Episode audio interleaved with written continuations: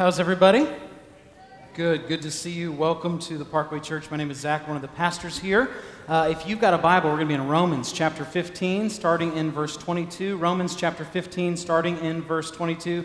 While you're turning there, I want to tell you a, uh, a little story. So, two weeks ago, my wife's grandmother turned 100. Okay, so we got to celebrate her uh, 100th birthday, and they put 100 candles on the cake, and I have never seen that much fire in my life. There were like plumes of smoke. We're like, hurry, let's get this birthday song over with so this place doesn't burn down.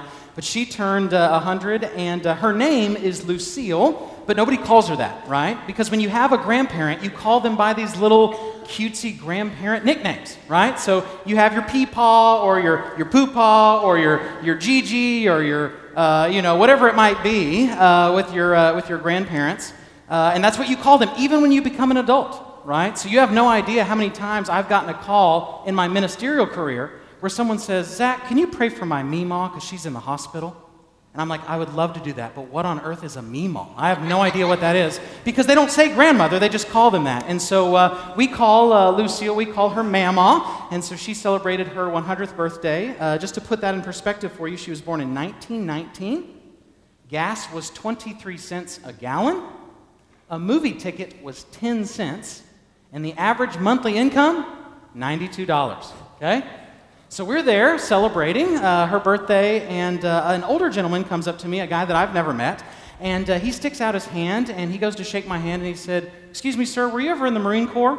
And I said, Well, thank you for recognizing my uh, very rectangular face. Uh, but no, I was never in the Marine Corps. Why do you ask? And he says, You look exactly like somebody I served with in Vietnam. And I thought, how old do I look? Just to, just to put that in perspective, I was born 11 years after the Vietnam War ended, okay? So he comes up and he says that to me, and then he tells me some interesting stories of when he was in Vietnam.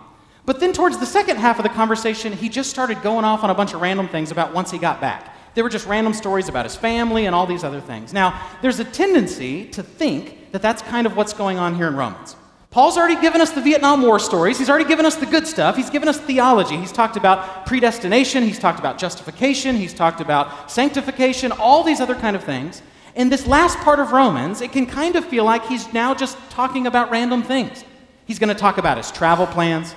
He's going to talk about people that he wants you to greet and pray for. He's going to ask you to pray for him. And it can seem like we're already past all the good stuff in Romans, and now we just have kind of these concluding remarks. And so I want us to fight against that thinking. All of God's word is equally inspired. Amen? All of it is for your good. The genealogies, the weird stories, the numbers, concluding remarks, opening remarks are all given to us for a reason. So hang in there as we get through this last uh, few parts of Romans over the next few weeks. Uh, and we will, uh, there's still things to, uh, to learn and to be rebuked for and corrected on and encouraged in. So let's pray, and then we will get into verse 22. Almighty God, we confess that uh, you are the only God. You are the Trinitarian God, the God of Orthodox, historic, biblical Christianity, who's Father, Son, and Spirit eternally. And we ask for grace as we approach your word, that you would shape us, that you would rebuke us for our pride, and that you would encourage us in your love for us. And so we love you and thank you. It's in Christ's name that we pray. Amen. Let's look at verse 22. This is the reason why I have so often been hindered from coming to you. Okay, now that's a weird starting point. So let me give you a lot of background and context so this makes sense. Okay, first of all, ask yourself this question What is an apostle? What is an apostle? That term can be used in two different ways in the New Testament. Sometimes an apostle is used just generically for anybody who's a messenger, anybody who's sent out. The Greek word apostolos actually means sent out one. Your mailman, in a sense, is an apostle in that sense, okay? That kind of lowercase a, just generic, anybody who's sent out. But there is a more important use of the word apostle, and it's used the vast majority of time in the New Testament. The apostles are the ones who are, had seen the risen Christ. They're the ones who've been commissioned by Christ to bring the gospel to the ends of the world, and that's what an apostle is. Okay? A capital A apostle. Seen Jesus, been commissioned by Jesus, have the authority to write scripture. An Old Testament prophet is very similar to a New Testament apostle. Okay? We have no more Old Testament style prophets, nor do we have any more New Testament style apostles, but we have their writings in the Old and the New Testament. And so Paul is an apostle, and specifically, he has felt called by God, not just felt called, but was actually commissioned explicitly to go to the Gentiles. What are Gentiles? The way that we primarily think of racial division today in the US is white and black because of our history, right? With the 1960s and the civil rights movement and Jim Crow laws and then slavery in the 1800s.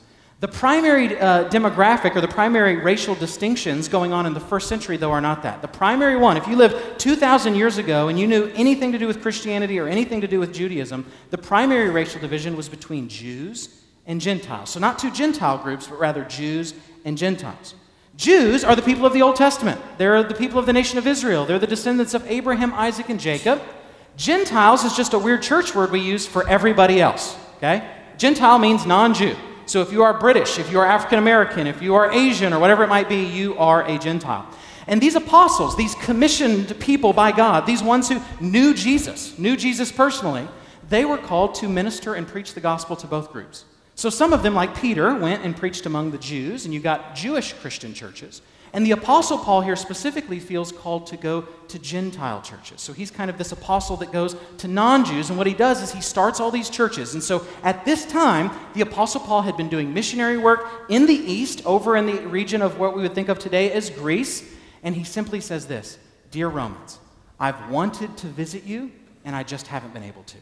I've been busy doing apostle stuff. I don't know what your job is, but I guarantee you it's not as stressful as being an apostle. And Paul has been busy being an apostle in the East, and now he is saying, I've wanted to come to you. So it's important that you understand this. Paul has not avoided going to Rome because he doesn't like them, he's just been busy. So it's not like when you ask me to help you move and I try to get out of it, okay? No matter what day, if you ever come up to me and say, Zach, can you help me move? No matter what the day is, I have something to do that day, right? Zach, can you help me move on Saturday? Well, let me check the calendar. Beep, boop, beep, boop, boop. I can't, man. I, uh, I've got something to do Saturday. Oh, yeah? What are you doing? Well, now you're going to make me lie to you. Um, I, I, uh, I'm having a medical procedure. I'm having a, uh, a face transplant. A face transplant? That, that seems pretty intense. Yeah, I mean, apparently the one I currently have looks like I served in the Vietnam War. And so I've got to do that. And so I can't be there uh, for this moving. So what I'm trying to do is I'm trying to get out of it. That's not what Paul's doing. Paul is saying it's not the issue that I didn't really want to visit you, or you annoy me, or you have all these divisions. What he said is, I haven't been able to because I've been busy planting churches. That's the idea there in verse 22. Verses 23 through 24. But now, since I no longer have any room for work in these regions, and since I have longed for many years to come to you, I hope to see you in passing as I go to Spain, and to be helped on my journey there by you once I have enjoyed your company for a while. So let's look at verse 23 first. But now, since I no longer have any room for work in these regions, and since I have longed for many years to come to you, here's what Paul is saying I want to visit you now for two reasons. One, I'm finished doing what God has called me to do in the East. When he says here that there's no work, no room for any work in these regions, he doesn't mean no room for any work for any Christians ever. In fact, he just planted churches so they can continue making disciples. What he means is he feels as though his mission has been complete. He has planted the number of churches that Christ has asked him to plant, and so he feels like he's done. So, not that there's still not work to do by Christians or work to do by us as we go to the nations, but what he means there is that he has, feels as though his mission there is accomplished. And then the second reason he gives here is because he's wanted to visit them for a long time. Here you see Paul the pastor. You see the heart of Paul the pastor who wants to visit them and encourage them and hang out with them. Now look at verse 24. He says this I hope to see you in passing as I go to Spain and to be helped on my journey there by you once I have enjoyed your company for a while. So let me explain everything that's going on. Because again, this text this morning is a little weird. It's kind of Paul's travel itinerary. So let me explain what's going on here. Probably during Paul's third missionary journey, and probably from a town called Corinth, he wrote the book of Romans or the letter of Romans in 57 AD, around that time. Okay? And what Paul is doing is Paul is over in the east. I say east as, as, this, uh, as if this is east for you. Pretend that this is east, but that is actually east. Never mind. Uh, okay. Just in your mind, imagine Paul is in the east. I won't use my hands, that doesn't make it helpful. helpful. And he's wanting to go west. He's wanting to go west onto a Spain. And so what he does is he writes the book or the letter of Romans to this church that he didn't found, okay? Writes this letter to this church that he didn't found to get them ready for his visit. But before he can show up to Rome to eventually use them as a launching pad for Spain, he has to introduce himself. He has to uh, rebuke them in their bad thinking. He has to encourage them in their good thinking. He has to encourage them to love one another, etc. And that's why you get the book of Romans. So here's a recap for you, just in case you're just now joining us, although we've been in Romans forever, okay? Romans chapter 1 is this the condemnation of the Gentile. Okay? Romans 1 basically says this You stand and I stand under the wrath of God, even if we don't have a copy of the scriptures, even if we didn't have the Old Testament at this time. Why? Because we still do by nature what we know to be wrong. Every culture that's ever arisen has had laws against killing and murder. Every culture that's ever arisen has had certain laws against adultery. Why? Because there's something in the human heart that even if we didn't have the Old Testament like the Jews would have had, we still know that we have wronged God. So in chapter 1 of Romans, Paul basically says that there's enough knowledge of God in creation to damn you, but not enough knowledge of God in creation to save you. So you can look at a mountain and say, whatever made that must be really powerful. But you don't look at a mountain and say, I bet whatever made that is Trinitarian and the second member of the Trinity came down, became a man while remaining God to live my li- the life I should have lived on my behalf and to die on a cross for my sins and be raised, right? For that, you need revelation. You need God's revealed word in the scriptures. So, chapter one is the condemnation of the Gentile. Chapter two is the condemnation of the Jew. So, what about the Jews that have God's word? Are they any better off? Well, they're better off in some ways, but not when it comes to salvation because we cannot keep it. All of those rules in the Old Testament were not made for mankind just to keep, it was to show us that we could not keep it, and therefore we needed a Savior. Romans chapter 3 is the condemnation of everybody. So the first three chapters of Romans hits like a sledgehammer, okay? Romans chapter 3 will say, There is none righteous, no, not one, none who seeks for God. I found Jesus. No, you didn't. You were dead, and you weren't looking for him, okay? But then we get some good news. In chapters 4 through 7, we get the good news of the gospel that the way that somebody goes from being a sinner under the wrath of God to being a friend of God, to being forgiven, to be accepted by God, is not by doing better, is not by keeping the law, is not by doing our best. We can't do our best, we're dead, but rather just through simple faith and repentance in Christ. That when we put our faith in Christ, God sees us as righteous as Jesus, and therefore we cannot improve upon that righteous, that righteousness. Chapter 8 is the encouragement that you have by receiving the third member of the Trinity, the Holy Spirit, who dwells inside of us.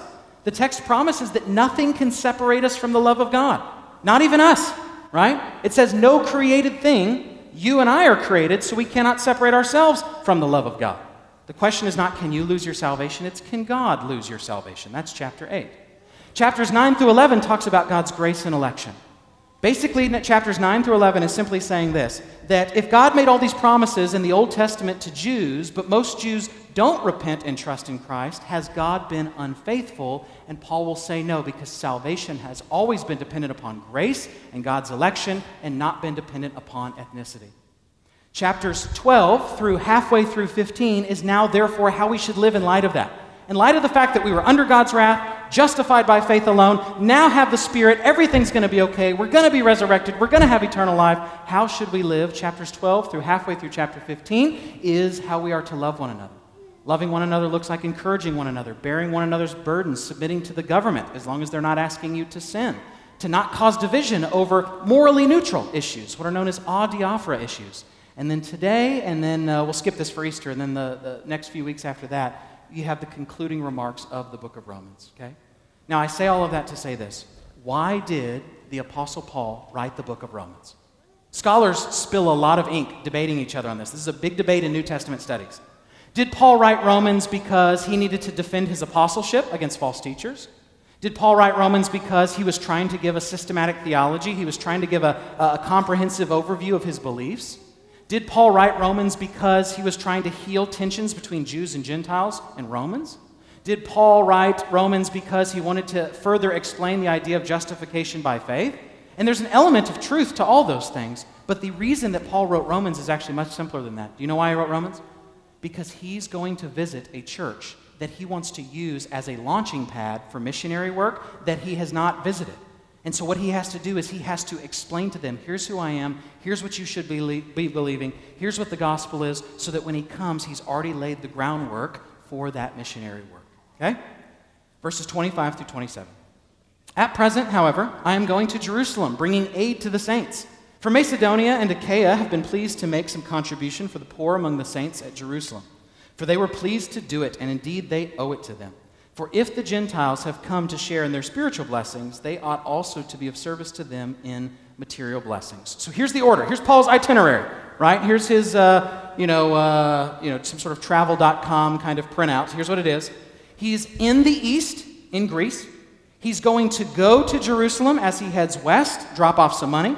Then he's going to go to Rome. Then he's going to go to Spain. Do you see how he's working his way west? I don't know if you know where those regions are, but Spain is way more west than Greece is, okay? And so he's going to go from the east to the west. You actually see this also in the book of Acts. Luke, Luke talks about this. Acts 19 21. Now, after these events, Paul resolved in the Spirit to pass through Macedonia and Achaia and go to Jerusalem, saying, After I have been there, I must also see Rome. Okay? So that's kind of the way that Paul is headed. Now, look at verse 26. For Macedonia and Achaia have been pleased to make some contribution for the poor among the saints at Jerusalem. Macedonia and Achaia are regions in Greece, and they have given a contribution for the saints at Jerusalem. So let's, let's unpack this a little bit here. First of all, when you see here the word saints, when you see the word saints, do not think Roman Catholic style saints. Do not think St. Peter or these kind of things. In Roman Catholicism, these saints are like super Christians. You guys and me, we're just all kind of JV Christians. We're kind of B team, junior varsity. But in Roman Catholicism, saints are like super Christians. You can do miracles in their name, and you can ask them to pray for you despite the fact that they're dead and can't hear you, and all these other kind of things, okay? That is not what a saint is in the language of the New Testament. When the New Testament uses the word saints, do you know what it means? It simply is a reference to Christians. You guys are saints. I hereby saint you, okay? We have St. Randy and St. Jeff and St. Wade and St. Steve and St. Dana and St. Brittany, right? We, we have your saints. The reason the Bible calls us saints is this it's the Greek word hagios, it means holy one. Here's why it does that. Before you come to know Christ, when you are lost, your identity is a sinner. Yes, you commit sins, but deeper than that, who you are and your identity is a sinner. When you become a Christian, will you still commit sins and struggle the rest of your life? Yes, but hear this your identity changes from being a sinner to a saint. Let me ask you this question Do you see yourself that way? Do you see yourself that, that, knowing that when God sees you, he sees a saint? He sees someone who's perfect. He sees someone who's righteous. He sees someone as righteous as Christ because you are in Christ. Do you believe that? Or do when you think of God viewing you, do you have a tendency to think that he's angry, upset, doesn't like you, sees you as dirty? The text is going to call us saints. So when you're lost, you're a sinner who sins. When you become a Christian, you're a saint who sins. You still struggle with sin, but your identity, the way God sees you, has changed. And so that's what this text here means when it says that we are saints, that he's delivering this to the saints in Jerusalem. He means poor Christians there. Okay? Now look again, it says, For Macedonia and Achaia have been pleased to make some contribution. What contribution is he talking about? He's talking about a financial contribution. They've given money. How do we know? Because he says it's for the poor among the saints at Jerusalem. So let me say a few things here because when you talk about money, this is one of the most abused things I think in churches. If you don't believe me, just turn on the TV when you get home and you will have some guy get up in a very expensive suit, despite the fact that the Bible actually tells us not to dress up for church.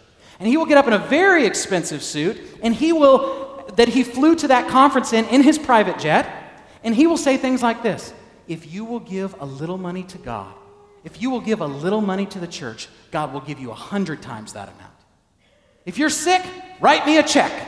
And if you will give money to my ministry, and it's always named after the person, right? It's not Christ's ministry, they name it after themselves. If you will give money to my ministry, then you will be well, right?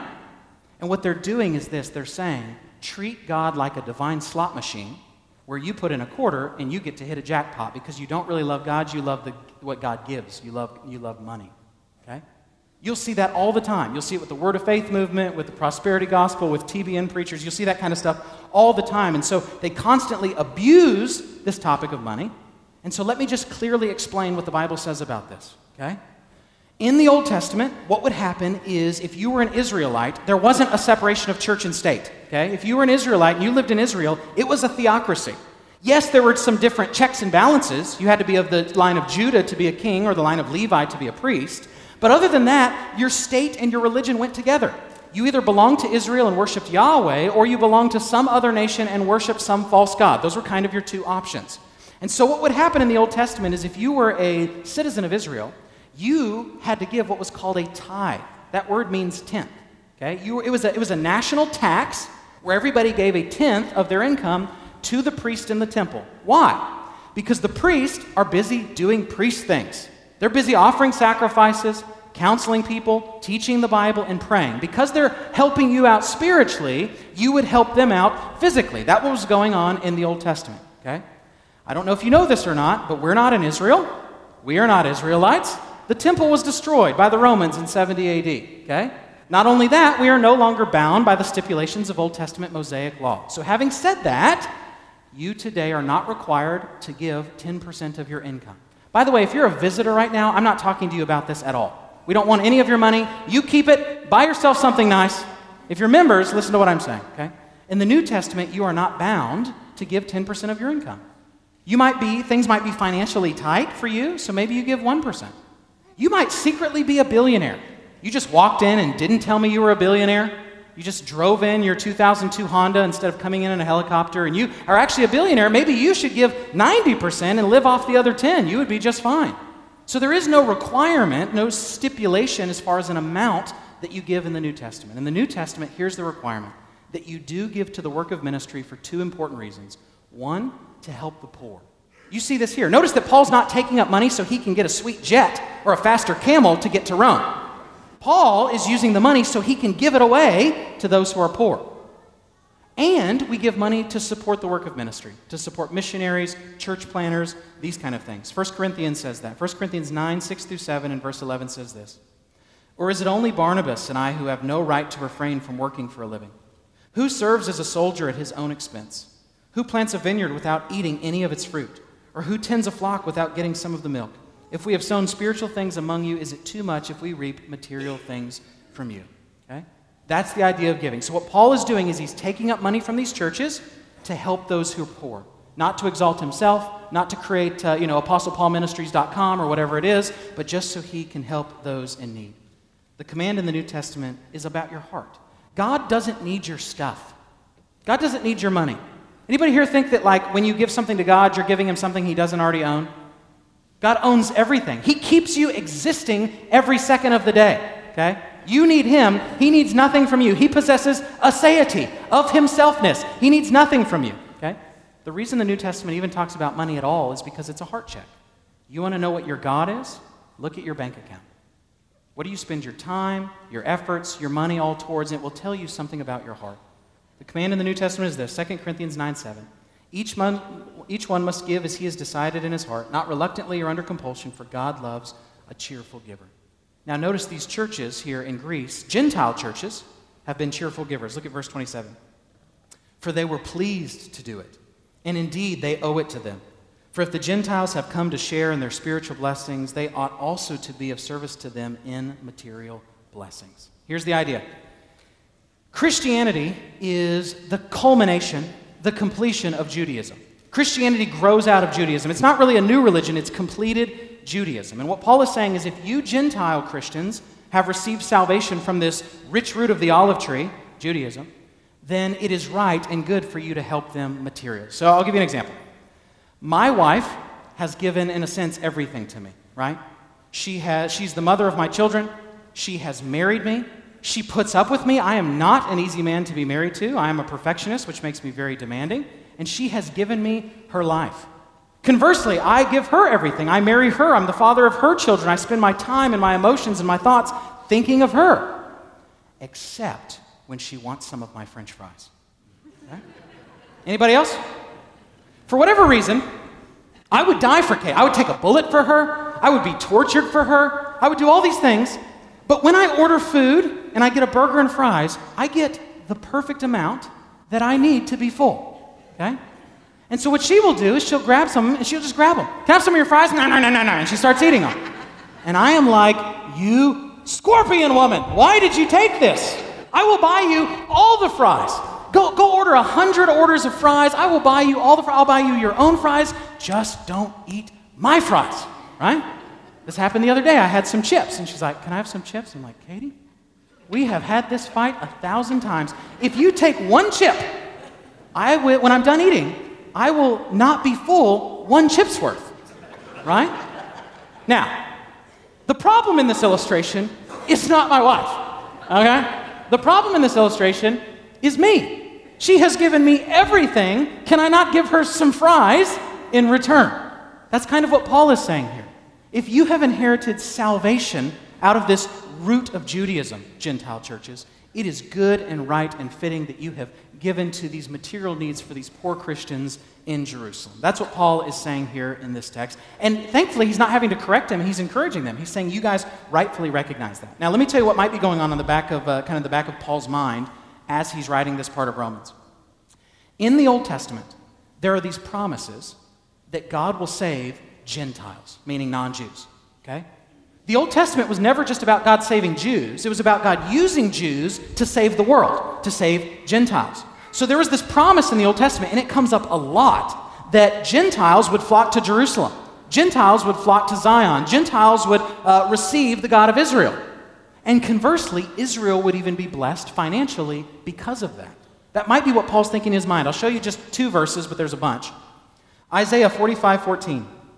Thus says the Lord The wealth of Egypt, that notice that's a Gentile nation, and the merchandise of Cush and the Sabaeans, Gentile nations, men of stature, shall come over to you. Notice there's this promise that the Jews benefit here materially, financially and be yours. They shall follow you. They shall come over in chains and bow down to you. They will plead with you, saying, Surely God is in you, and there is no other, no God besides him. Notice that. The Jews get this blessing of the nations, and yet the Gentiles receive salvation. Isaiah 61 6. But you shall be called the priest of the Lord. They shall speak of you uh, as the ministers of our God. You shall eat the wealth of the nations, and in their glory you shall boast. That might be what Paul has in the back of his mind as he's saying that it's fitting that because Gentiles received a Jewish salvation, that Jewish Christians receive a Gentile material blessing, he might be having these kind of prophetic hopes in the back of his mind. Verses 28 through 29. When therefore I have completed this and have delivered to them what has been collected, I will leave for Spain by way of you. At this time, Spain is called Hispania.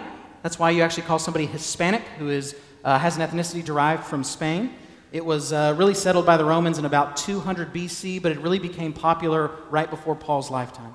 I will leave for Spain by way of you. I know that when I come to you, I will come in the fullness of the blessing of Christ. Not a lot here. I just want to.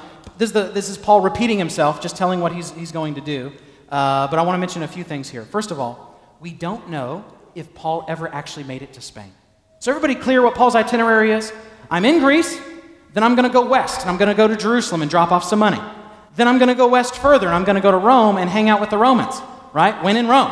That's what he's going to do. He's going to get there and be like, I bet this place wasn't built in a day. It's a beautiful city.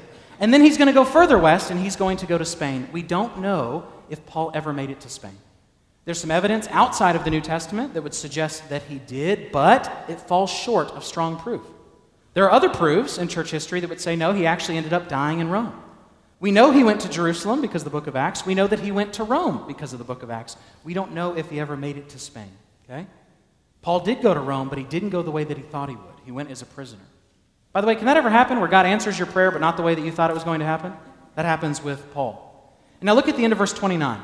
What does it mean when he talks about bringing a blessing of Christ? All that probably means is that when I come to you, I will be encouraged and you will be encouraged. When I come to you, I will pray for you, teach you, encourage you. We'll hang out, laugh, eat good food, these kind of things, and we will be encouraged. Verses 30 through 33.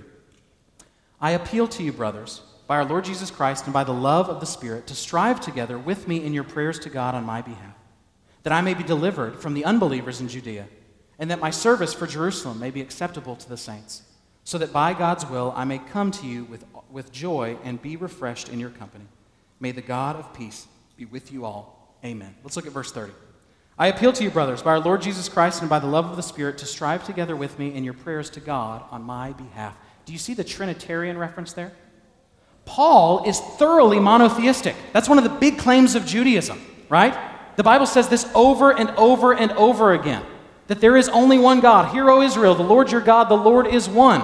Isaiah says, God says, There's no gods before me, there are no gods after me. I alone am God. Not only that, God claims that there's not even no other gods, there's nothing even like him. He's in a whole other class by himself. Sometimes when the Bible uses the term gods, plural, it's just a reference to angels. They're not gods, they're just angels, these kind of things. There is only one God. The Bible's clear on this over and over and over again. Paul says this in 1 Corinthians there's only one God, and so when you worship something other than the God of the Bible, you're committing idolatry. You're worshiping a demon. There's only one God. And yet, Paul sees this one God somehow also as Jesus and the Spirit. This is where you get kind of this Trinitarianism in the Bible. When you cut Paul, he bleeds Trinity. He knows there's only one God, and yet somehow he equates that God with Jesus. And he equates that God with the Spirit. And so you see that here in the text here. I appeal to you, brothers, by our Lord Jesus Christ, there's the second person of Trinity, the Trinity, the Son. And by the love of the Spirit, there's the third person, to strive together with me in your prayers to God. That's a reference to the Father on my behalf. You see Trinitarianism here with the Apostle Paul. Okay? So, so keep in mind, when we say that Jesus is the Son of God, we mean something different than when we talk about our kids. So I have a son, his name is Judah, but if I ask you how many humans are there when we're standing together, what's the answer? Two. And guess what? I'm older than he is, and he used to not exist until I brought him into existence. None of that is true when it comes to God the Son. Okay? So Jesus is a different person than the Father, but he, there's only one God, right? There's only one God, not two. And the Father is not older than the Son. The Son is eternal, co equal, co eternal. The Alpha and the Omega. He is before all things, He's in the beginning. Okay? The Father did not bring him into existence, He has always existed. So we need to understand here that Paul has this kind of in, in, in this latent Trinitarianism in his language. He does this all the time. He only believes there's one God, but he'll constantly equate that God with Jesus, equate that God with the Spirit, talk about the Father. And so you see biblical Trinitarianism here in the text. Okay? Now, look what he asked for here. He asked them for prayer. He wants them to intercede. He asked for this ministry of intercession. Will you intercede for me? Will you pray for me? The Bible commands us not just to pray for ourselves and to pray for our family members or these kind of things. The Bible commands us to pray for one another. We're a body, okay? If your, if your leg hurts, it affects the rest of your body. And can I give you a really good tip in praying for other people? So the next time somebody calls you and asks for prayer or you're praying for somebody, Pretend that you're in their situation as you're praying. It will help you be empathetic with them in your prayers. If they have a sick child, pretend what it would be like for you to have a sick child.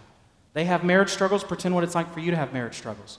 They have financial issues, pretend what it's like and the stresses that come with having financial issues. John Calvin says Paul shows how the godly ought to pray for their brethren, that they are to assume their person as though they were placed in the same difficulty. Verse 31 describes what they should pray for two things that I may be delivered from the unbelievers in Judea, and that my service for Jerusalem may be acceptable to the saints. So Paul prays for two things. As I'm going to drop off this sweet paycheck to these poor people in uh, Jerusalem, pray for two things my protection, that people do not try to physically hurt me, which the Jews have done a lot in Paul's ministry. Okay? By the way, as, as a little aside, when the New Testament talks negatively about the Jews, it's not because it's anti Semitic. Jesus is Jewish. All the New Testament authors are Jewish. Okay? It's not anti Semitic. When the, when the Bible speaks negatively about the Jews, it means unbelieving Jews.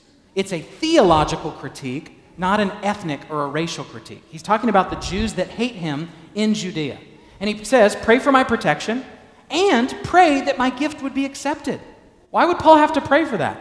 If somebody comes and offers you some money, don't you take it?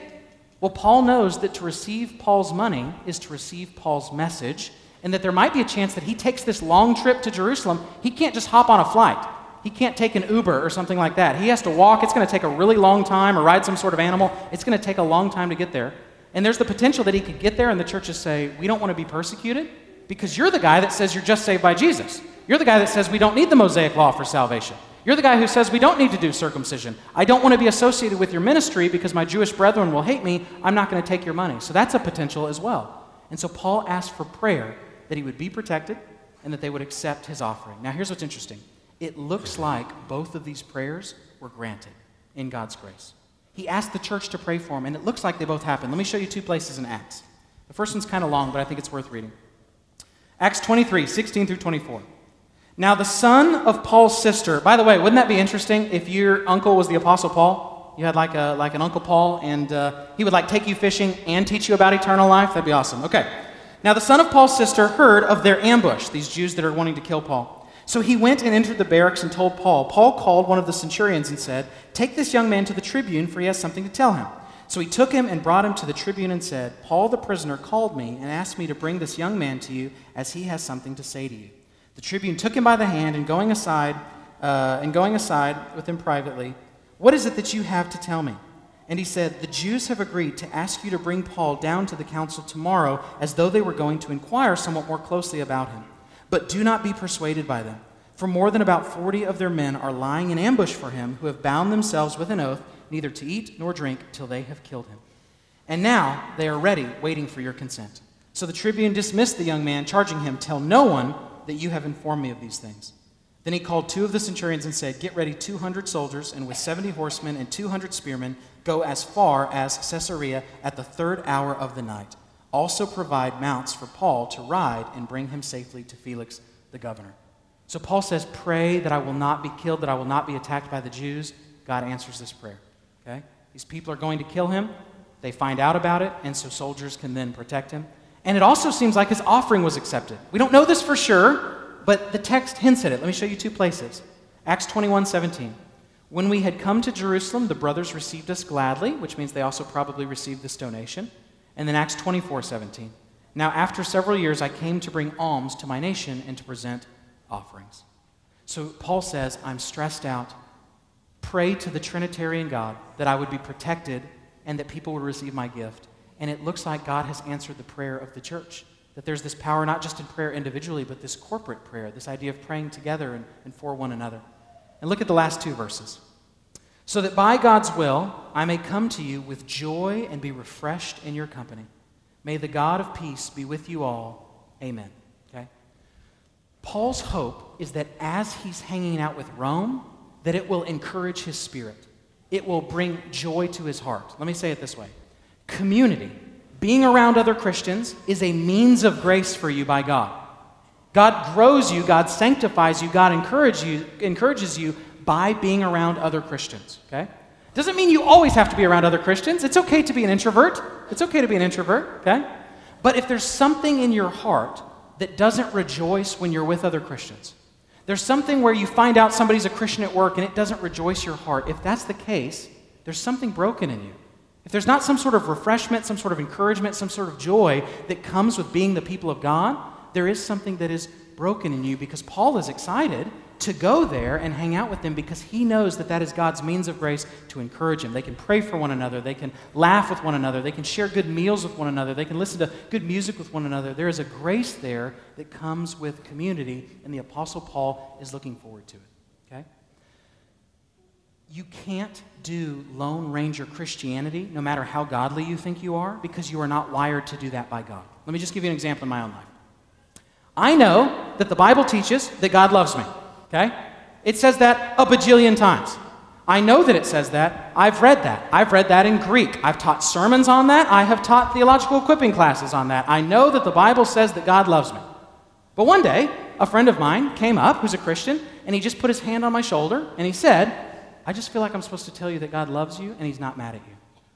And I just started weeping, okay? Like crying hard, like awkwardly, making all the weird sounds, kind of crying. Why was it so powerful when somebody told me something that I already knew? Because that's the way God works. He uses other people to encourage the body. We are like a body. If you imagine a body, a body has different parts. Fingers are different than toes, or different than legs, or different than eyes, or different than noses, whatever it might be. And we are not wired to function alone. Cut off your hand and just see how it does by itself. It doesn't do very well. It does great when it's attached to the body, okay? And so there is something about the way that God has wired us to where we must have community, we must have other Christians, we must have these kind of things, and Paul is looking forward to that. Okay? If you don't like that, there's something broken in you. There's something broken in you. Okay, again, not that you have to be around them all the time. I'm an extrovert. If I'm exhausted, I want to have a party. I want to speak publicly if I'm exhausted. Other people are not that way. Okay? If you're more introverted, you prefer to withdraw. Those are both okay. We're not talking about how much you're around Christians. There should be something, though, that when you are around Christians, it does encourage your heart. So, in conclusion, what do we do with this text? This is one of the things about preaching line by line through the Bible, doing expository preaching, which it makes you teach on some weird things. Here, basically, the Apostle Paul just says three times, I'm going to go to Spain, I think. I'm going to, I'm to go to, to Rome, but well, before I go to Rome, I, I have to go to Jerusalem and I really hope I don't get killed there, but then I'm going to go to Rome and then maybe to Spain. He just says that same thing like three times. What do we do with this text if it's for us? Well, there are four things I want you to see in this text. Okay? Number one, I want you to see unity in helping each other financially. Unity in helping each other financially. One of the things I love to hear is when somebody here at Parkway, let's say they lose their job, their community group rallies around them and helps them buy groceries or something. That's awesome. That's the body being the body. We're to have unity in helping each other financially. We're to have unity in helping each other in prayer. Do you pray not just for you and for your neighbor's dog and for the troops and all these kind of general things? Do you pray for others? Do you pray for others here? Do you pray for your elders, your deacons, your uh, community group leaders, your friends? Do you pray for your enemies? Do you pray for uh, uh, lost people? Are you praying for others? There's an idea of unity in helping each other in prayer here. Number three, there's unity in helping encourage each other. Helping encourage each other. Listen, there is a time for cynicism. Cynicism is not sin. Read the prophets. You shouldn't be cynical towards God, but you should be cynical towards other people. There is a time to be prophetic, there's a time to rebuke, there is a time to be critical, okay? But you know what's always in season? Encouragement. Encouragement. It's so much easier to pick on somebody's problem than it is to go up to them and just encourage them. Hey, you're an excellent dad. You're an excellent mom. I've seen you grow so much in your walk. You're doing great. You're doing a great job with your kids. It's fun to work with you. You're a good friend. I love you. I've been praying for you, whatever it might be. That we are to encourage one another. To encourage one another. And then lastly, unity in helping each other see the mission of God, the Missio Dei, the mission of God, okay? We don't know if Paul ever made it to Spain, but it doesn't matter when you look at his heart. Here is what the Apostle Paul cares about that every tongue would confess and every knee would bow before Christ. That's his heart. What Paul just wants is for people to meet Jesus. He wants the kingdom to expand. His whole life is about that. His missionary work, his church planting, his being an apostle, his visit of Rome, all of that. He's not just using the Romans because he doesn't care for the Romans. He loves the Romans and he has a bigger mission to accomplish, which is the salvation of God's elect. So let me just end by telling you this. Here's the message that Paul would want me to tell you if he were alive today. Okay? Here's the message.